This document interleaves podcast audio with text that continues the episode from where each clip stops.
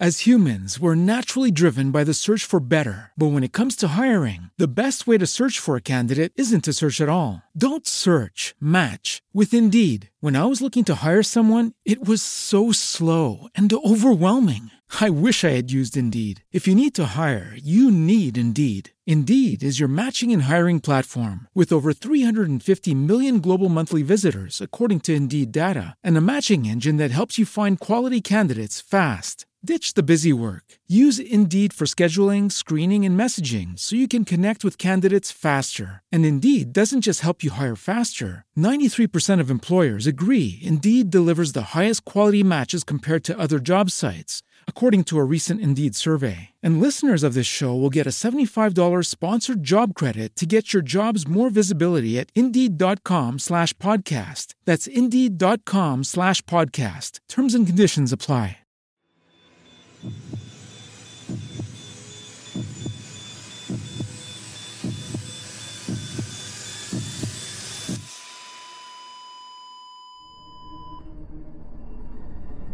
If any bastard ever thought about going to the cops about us, they'll be killed.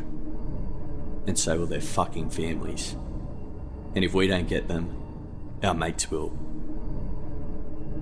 It would be a shame if anything happened to your sweet little Prue, wouldn't it? Those words were allegedly said by one of the men convicted for the Russell Street bombing. The person he said those words to? Paul Hetzel. Hetzel was the man arrested, turned Crown witness, and whose evidence was instrumental in the conviction of the Russell Street bombers.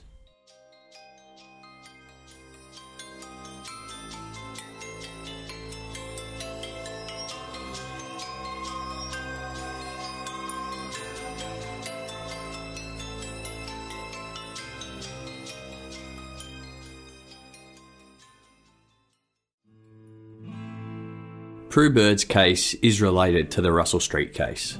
So if you haven't yet listened to those two episodes, I suggest you do so before listening to this one. Although it's a totally separate investigation, it's kind of a Russell Street Part 3. Prue Bird was 13 years old and the oldest of three children. She lived with her mother Jenny Bird on Justin Avenue in Glenroy, Victoria. Glenroy is just outside of the Melbourne city area, about 13 kilometres, 8 miles. Prue's father died when she was only one, and her mother Jenny remarried and had two other children to her new husband, Benny Bird. Benny adopted Prue and became a father figure to her. Jenny eventually separated from Benny, and she was now in a relationship with a woman, Isabel. Prue hated the fact that Jenny and Benny had split up and Isabel had moved in. It was causing friction in the household. Prue resented Isabel. In the summer of 1992, Prue and her friend Sarah, which isn't her real name, were at Prue's house. A man knocked on the door who Prue didn't recognise.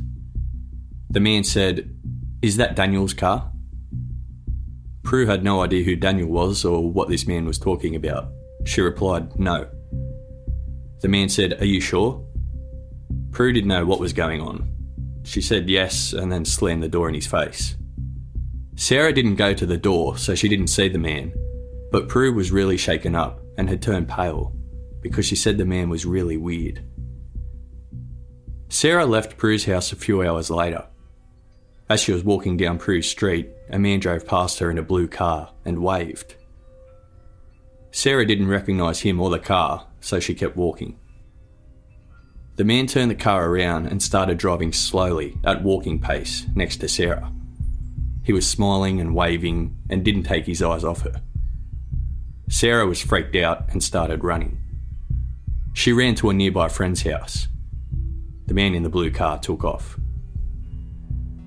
Sarah called Prue and asked her to describe the man who had earlier knocked on her door asking about Daniel's car. Between them, they worked out that the man who knocked on the door and the man who stalked Sarah in the car were the same person. Not long after that incident, on the 2nd of February 1992, Jenny Bird, Prue's mum, left the house early in the morning. Prue was still asleep, And what she didn't know was that Jenny had arranged for Isabel to move out that day. Not to end their relationship, but just to make things less intrusive for Prue. Jenny returned home about 1pm. Prue was actually still in bed asleep. Isabel was waiting for friends to turn up to help her move. In the meantime, Jenny asked if she could drive her down to the local pool so she could go for a swim on what was a very hot summer's day. Isabel agreed and she was gone for only about 20 minutes. When she arrived home, her two friends had arrived to help her move.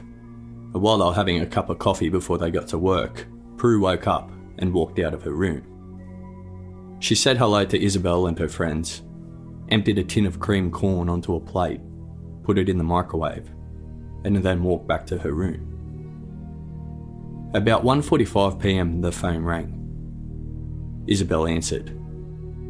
It was a teenage boy asking for Prue. Prue did take the call, but Isabel didn't hear the conversation because she walked out and started loading up the trailer for her move. 30 minutes later, the phone rang again. Isabel was still busy out in the garage. She assumes Prue answered the call, although she isn't sure. About 2:30 p.m., 15 minutes after that second phone call, Isabel had finished packing the trailer, and her friends left the house, driving off with the stuff. Isabel had a few things to finish up inside. As she made her way inside, she noticed the front door was wide open. The television was on. The plate of creamed corn was sitting on the coffee table in the lounge room untouched. And Prue was gone. Jenny Bird arrived home sometime after 6pm that night. She saw the cream corn on the coffee table that was still untouched. There was no sign of Prue at all. If Prue was going somewhere, she would always leave a note. But there wasn't one. Still, Jenny assumed Prue would be at a friend's house or with a relative, and she started calling around. But no one had seen or heard from her. By 9:30 p.m., Jenny was in a panic and she called the police. The first time she called, she was told teenagers go missing all the time and usually turn up soon after. That was all the help she got. The only thing missing was Prue's school bag and a pair of pants. Prue's school books had been emptied out of a bag and were still at home. The rest of Prue's clothes and belongings were left untouched. No money had been taken. And the creamed corn was the most alarming thing. Prue never went anywhere before she ate, Jenny didn't believe for a second that Prue had run away. She called the police again. After this second call, police turned up and took a report. Jenny Bird was the eldest of four children and grew up in a flat in West Brunswick, Victoria, a suburb just outside of the Melbourne city area. Her mother Julie had a very bad temper and was capable of extreme violence. There were a lot of fights between Julie and Jenny's father Jim, and that in turn would be taken out on the kids. The household generally wasn't a very pleasant place to live. Jenny planned to move out as soon as she could. She was gone when she was 17. She moved in with her boyfriend Terry, Prue's father. But Terry was tragically killed in a car accident. Later, Jenny met and married Benny Bird, whom she had two other children with, and Benny also adopted Prue. It was around this time that Julie split up with Jenny's father, Jim. Julie hooked up with another man, who was soon sent to jail for a shooting. Julie was attracted to violent men, and she didn't let the prison sentence stop her from seeing her new boyfriend. But it was while visiting him in jail that Julie met and fell in love with another inmate, Paul Hetzel. Julie became infatuated with Paul, who was serving a 22 year jail sentence for armed robbery and the attempted murder of a police officer. You'll recall from the Russell Street episodes that it was while serving this jail term that Paul also became best friends with Stan Taylor, one of the men convicted of the Russell Street bombing. Paul Hetzel was released from jail in 1981, and Julie was waiting for him. The two were madly in love and got married soon after. Paul, and Julie Hetzel. Jenny Bird was now Paul's stepdaughter, Her daughter Prue Bird was now Paul's step granddaughter. Julie wasn't the only person waiting for Paul Hetzel when he was released from jail. His good mate Stan Taylor, who got released before Paul, was also waiting. And it wasn't long before Paul was a part of Stan's crew, committing a string of violent armed robberies, starting with smaller country hotels before progressing up to banks around Melbourne. The robberies were vicious. A number of people were badly beaten, smashed over the head with guns, and kicked while they were on the floor. Their aim was to instill as much fear into people as possible, so they would do whatever they wanted. The other people in Stan's crew, you will remember, were Craig Minogue, his brother Rodney Minogue, and Peter Reid. The other men arrested for the Russell Street bombing. Jenny Bird obviously knew her stepfather Paul Hetzel had a criminal past. Her mother had met him in jail. And she never really liked him. She says she was actually scared of him.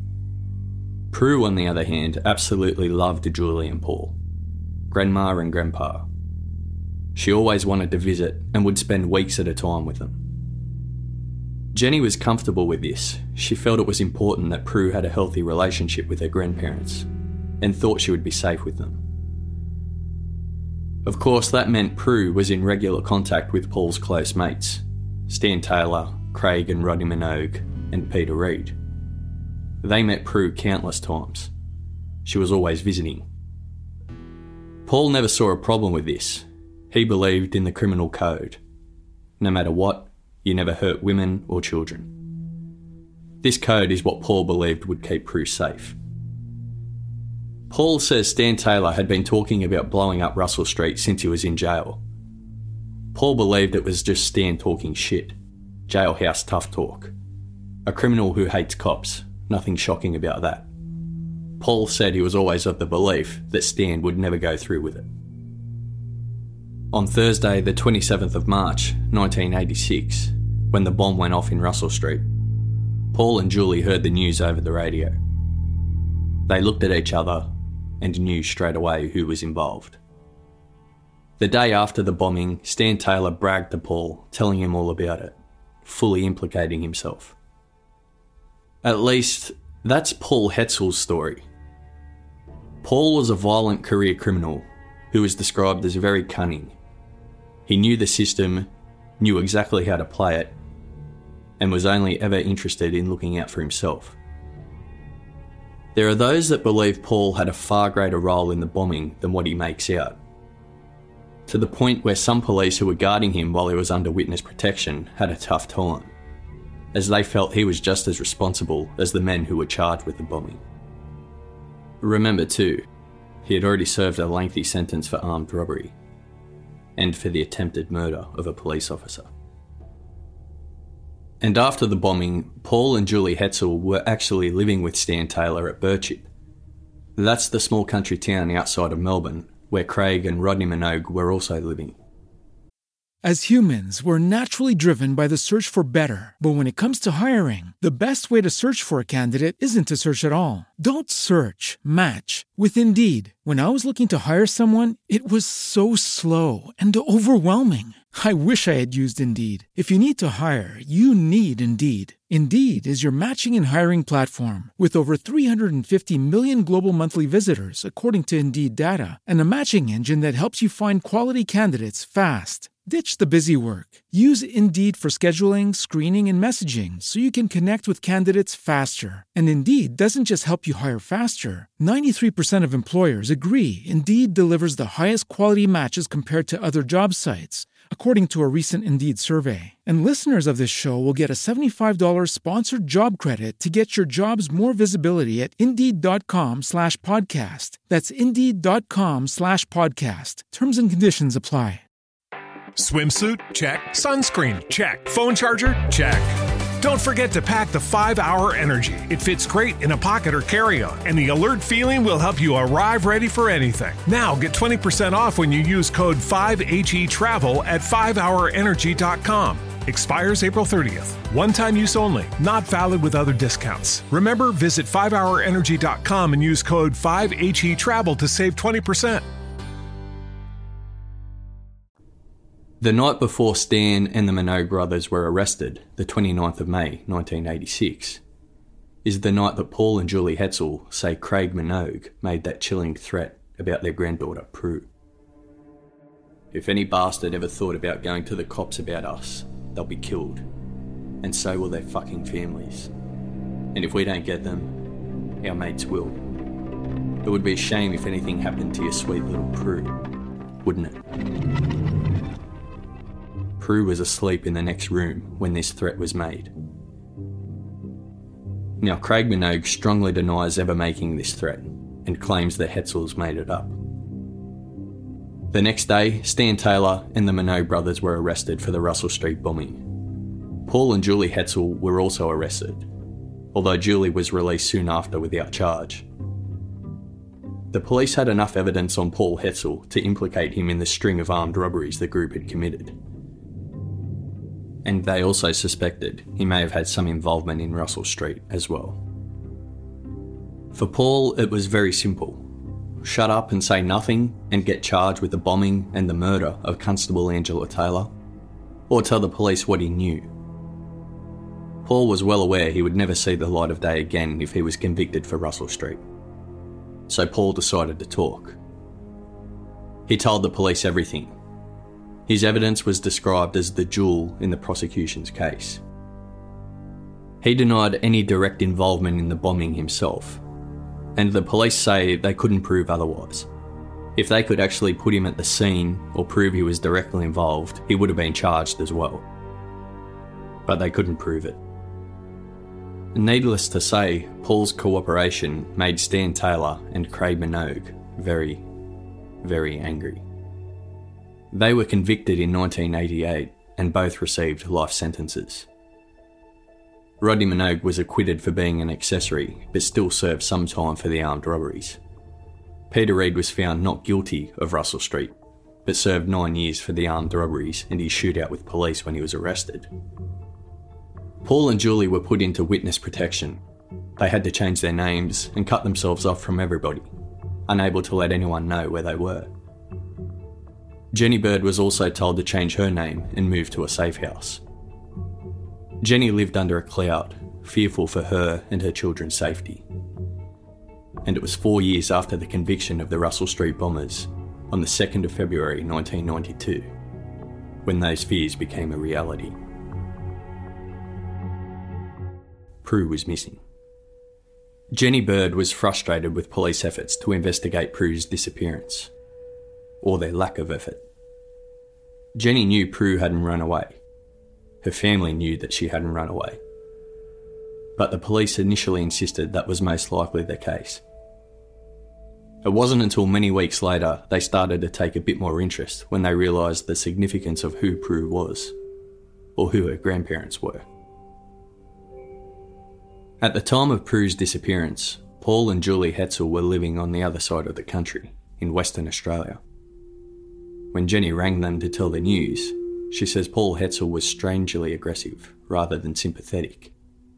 His words were, What the hell do you expect us to do all the way over here? Given how much they said they loved and adored Prue, Jenny assumed they both would have been on a plane that night to get to Melbourne. But they weren't. It took them a week to make that trip, and when they did arrive, there were no tears, no sympathy, Jenny says Paul was acting extremely odd.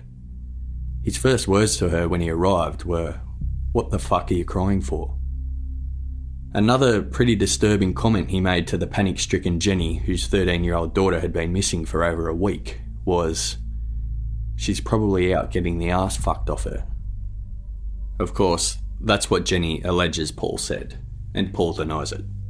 So make of it what you will. Paul and Julie insisted that Prue had just run away. Jenny was taken aback by their behaviour and lack of concern. When the runaway theory didn't quite add up, Paul and Julie started to try and shift the blame onto Isabel, Jenny's partner, insisting she must be somehow involved. The police did thoroughly investigate Isabel out of necessity. She was the last person to see Prue, but she was cleared. There is no way she had anything to do with it. Years later, Jenny and Paul said that they insisted on these alternate theories because it was easier to believe than the revenge theory. If it was revenge for Paul giving evidence, then that would mean they were responsible. And they didn't want that on their conscience. After seven weeks, the case made its way onto the desk of Officer Chris Jones from the Missing Persons Unit.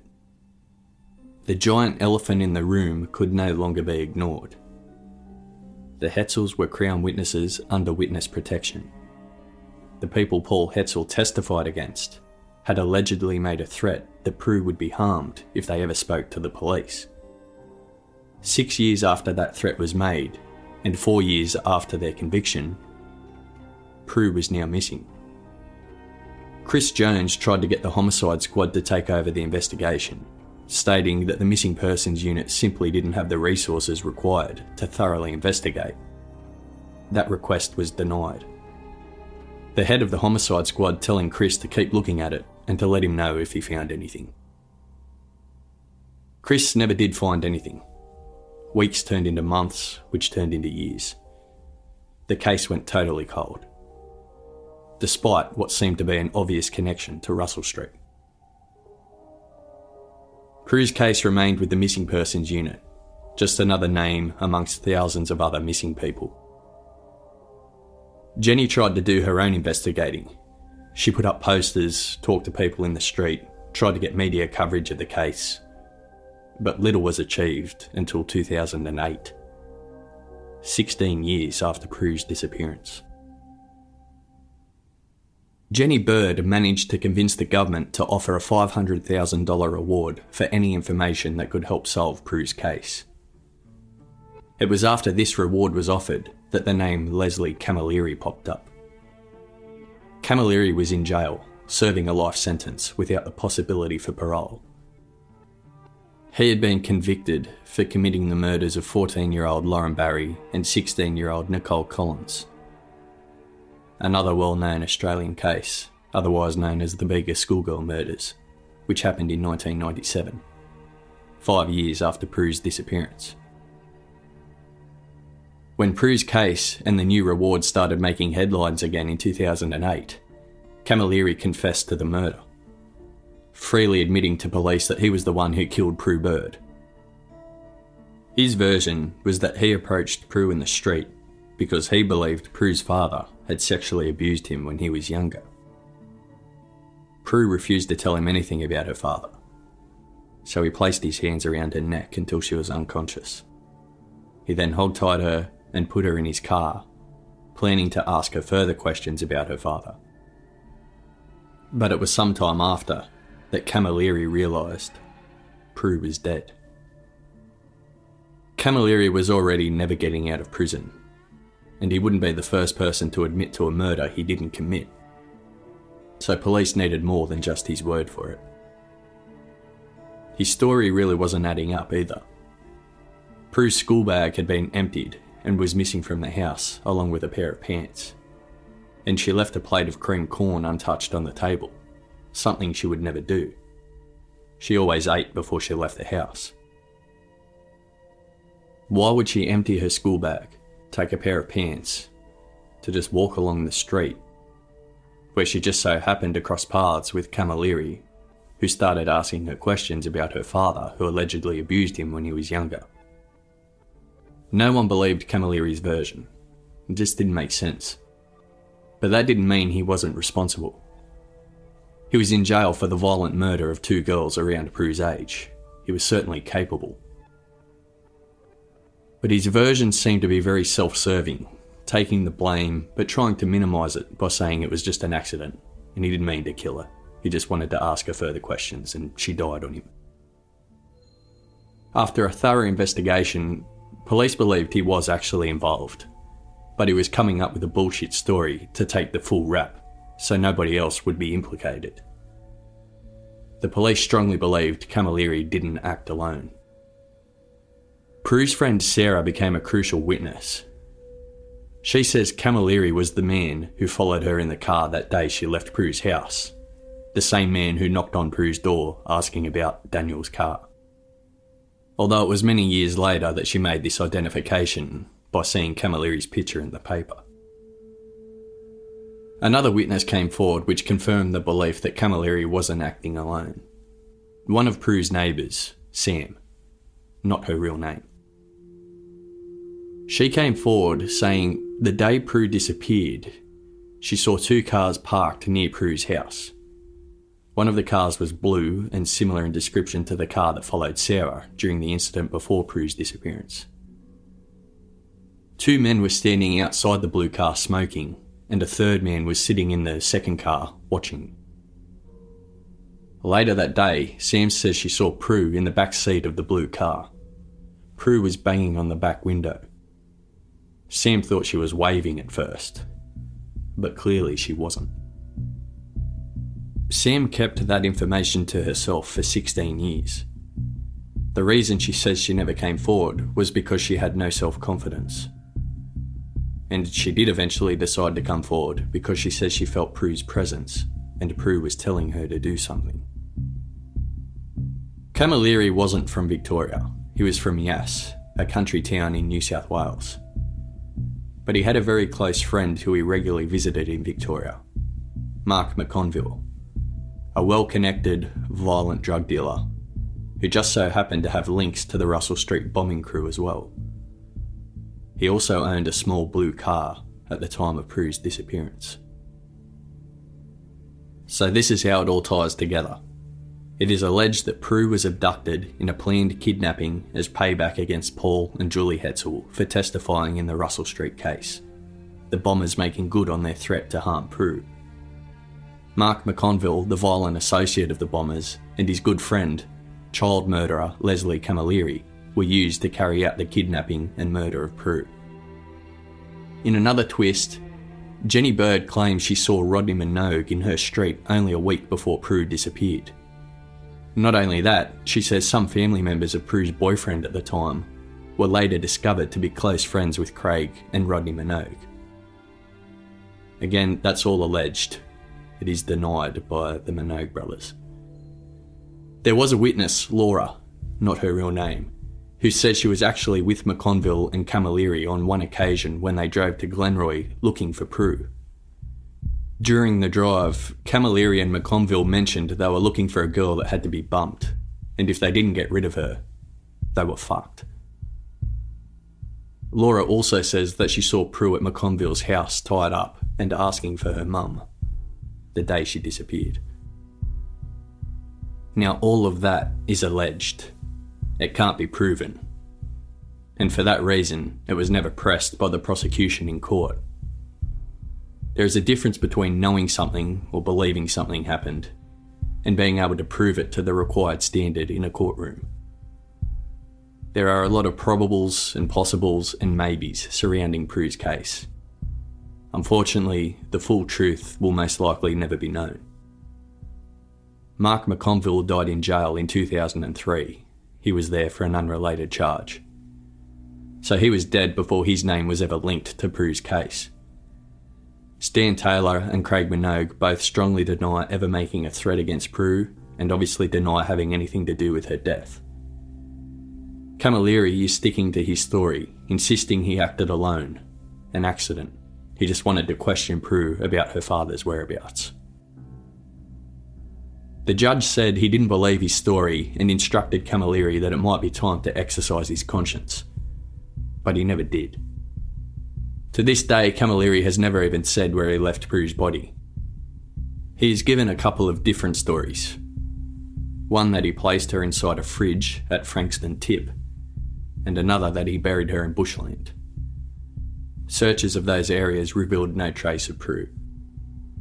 Jenny Bird read a victim impact statement at the sentencing hearing, pleading with Camilleri to tell her where Prue's body was so she could be given a proper burial. But he refused.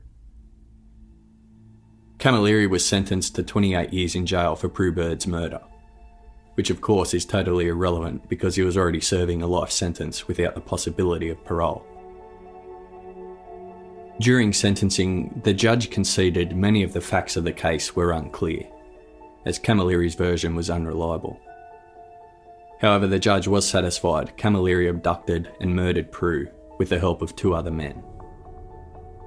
Camilleri is unreliable.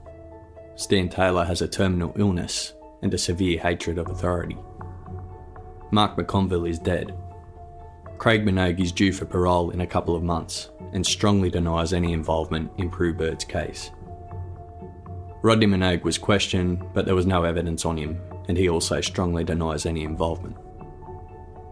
But Paul Hetzel has no doubt his cooperation with police was the cause of Prue's death, although there is not enough evidence to prove it in court. To this day, the case remains open, and efforts are ongoing to try and locate Prue's body.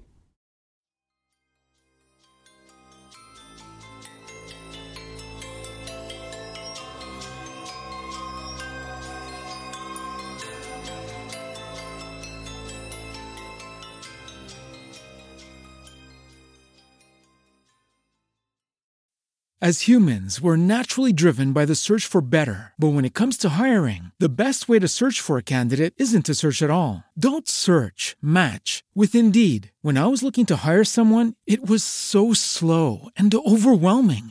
I wish I had used Indeed. If you need to hire, you need Indeed. Indeed is your matching and hiring platform with over 350 million global monthly visitors, according to Indeed data, and a matching engine that helps you find quality candidates fast. Ditch the busy work. Use Indeed for scheduling, screening, and messaging so you can connect with candidates faster. And Indeed doesn't just help you hire faster. 93% of employers agree Indeed delivers the highest quality matches compared to other job sites, according to a recent Indeed survey. And listeners of this show will get a $75 sponsored job credit to get your jobs more visibility at Indeed.com slash podcast. That's Indeed.com slash podcast. Terms and conditions apply.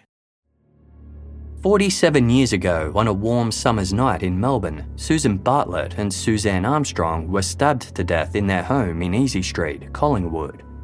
Suzanne's 16 month old son was asleep in his cot at the time. To this day, the Easy Street murders is still one of Australia's most confronting cold cases. No one has ever been charged, and critical questions remain unanswered.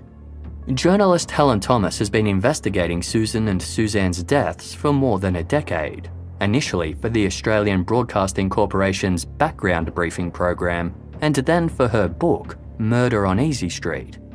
Now Helen has delved into the case again for a brand new original podcast made for Casefile Presents. Search Casefile Presents The Easy Street Murders wherever you get your podcasts or binge the entire series for free on the iHeartRadio app.